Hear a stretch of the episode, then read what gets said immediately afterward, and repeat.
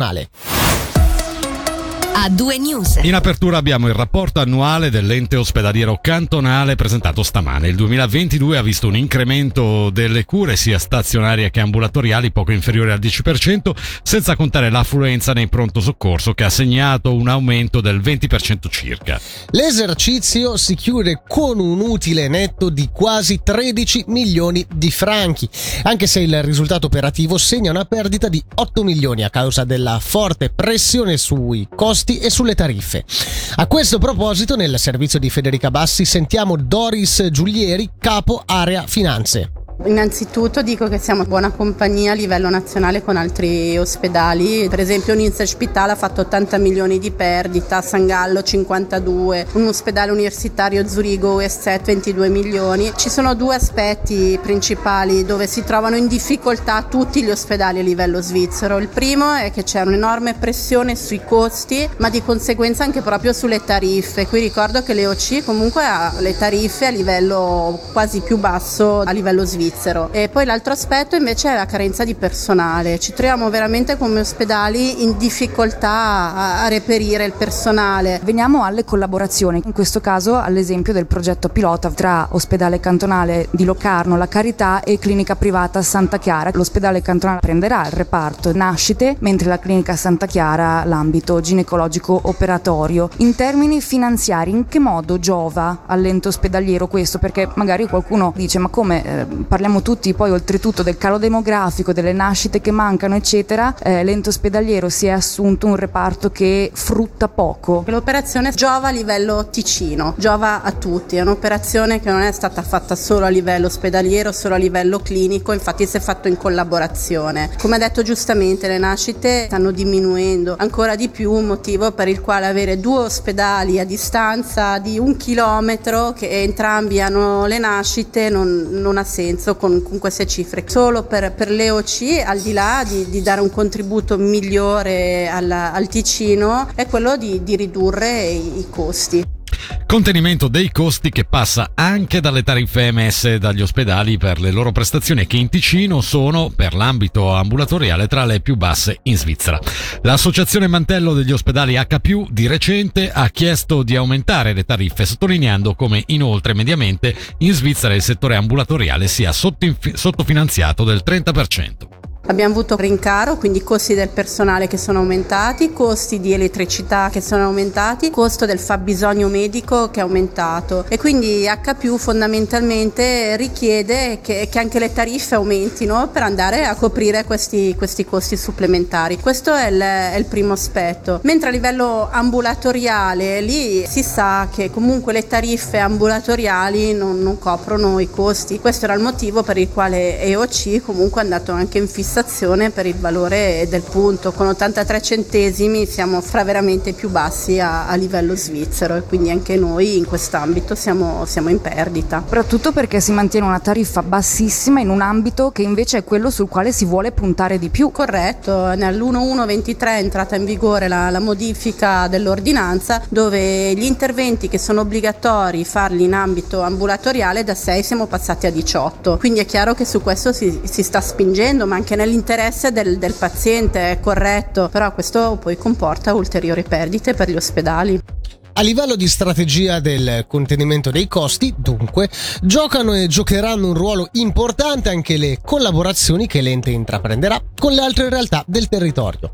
A questo proposito, nel servizio sentiamo Iva Bolgiani, capo servizio gestione progetti. È chiaro che l'ospedale è sempre più un ospedale aperto, è sempre più un punto di passaggio per il paziente, quindi il percorso del paziente ci obbliga a prendere in considerazione delle collaborazioni pre-soggiorno ospedaliero, quindi con tutti gli attori presenti sul territorio, penso ai medici di famiglia specialistici, ma anche a, al soccorso ospedaliero, quindi Rega, Federazione delle Ambulanze, eccetera. Il percorso percorso poi si concluderà con l'arrivo a domicilio, quindi con le cure a domicilio e con eh, il supporto anche di altri partner che poi potranno completare questo percorso. Quindi ragionare unicamente in ospedale oggi è vecchio perché il paziente fa un percorso suo e proprio che implica la collaborazione fra più attori. Questo va ad agire positivamente anche sulla questione dei costi che è una questione dalla quale non si può trascendere che è un, un punto di emergenza per l'offerta ospedaliera. Assolutamente, è anche uno dei punti contenuto negli indirizzi strategici della nuova pianificazione ospedaliera, quindi l'elaborazione di questi percorsi interni e all'esterno dell'ospedale è sicuramente auspicabile in termini di ottimizzazione delle risorse, soprattutto per il paziente.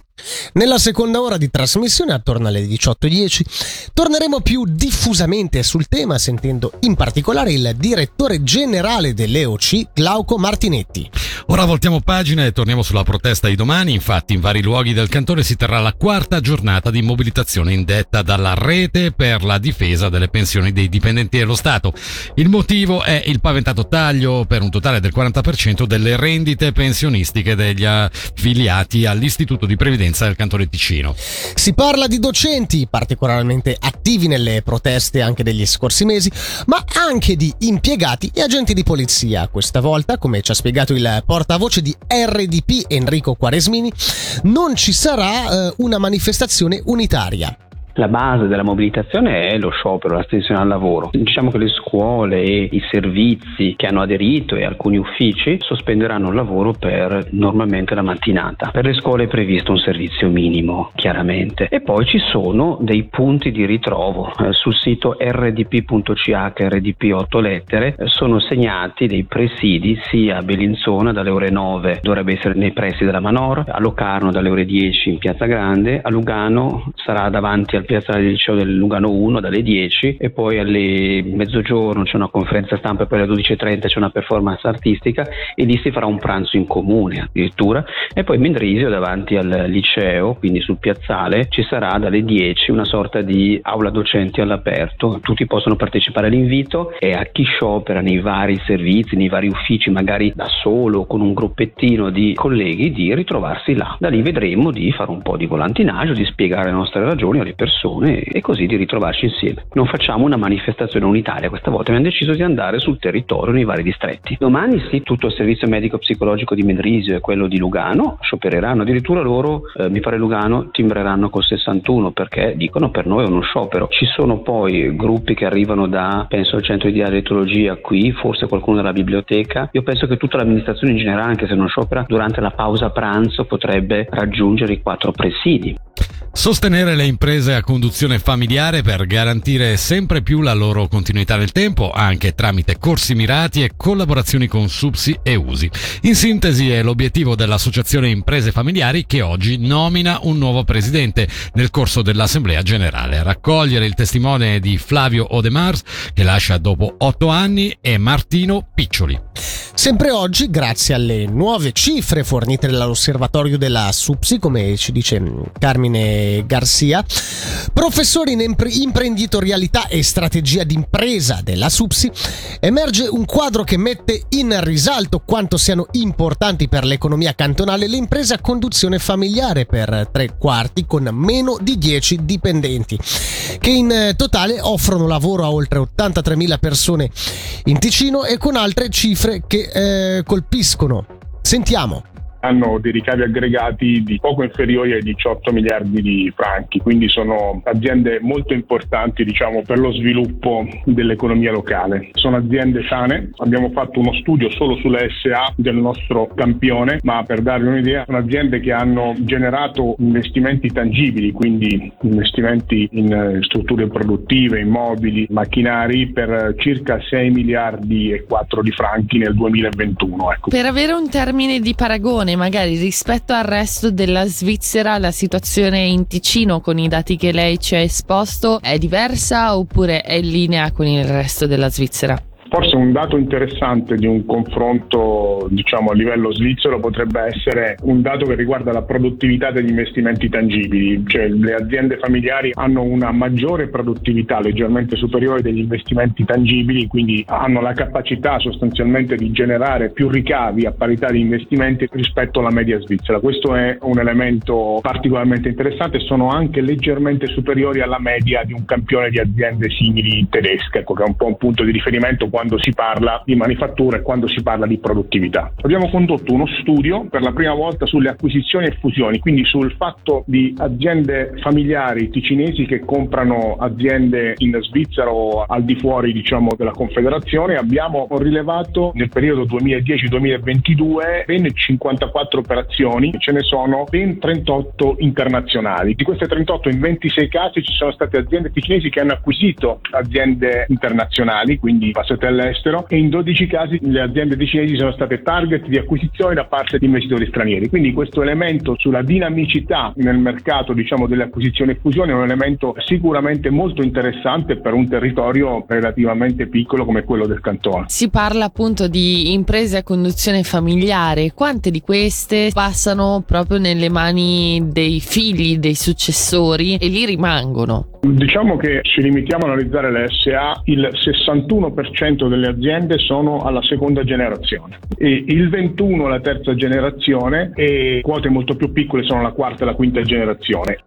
Sull'associazione imprese familiari torneremo nel corso della seconda ora di A2 News, sentendo il neo presidente Martino Piccioli su virtù e problemi di chi gestisce un'azienda a conduzione familiare sugli obiettivi dell'AIF. Ci spostiamo ora a Massagno dove il Consiglio Comunale ha approvato un totale di 4 milioni di franchi di crediti per varie opere. Eh, partiamo dai due più sostanziosi con un milione e mezzo che andrà alla realizzazione del parco civico e altri 2 milioni poi per la ristrutturazione di Casa Chiattone.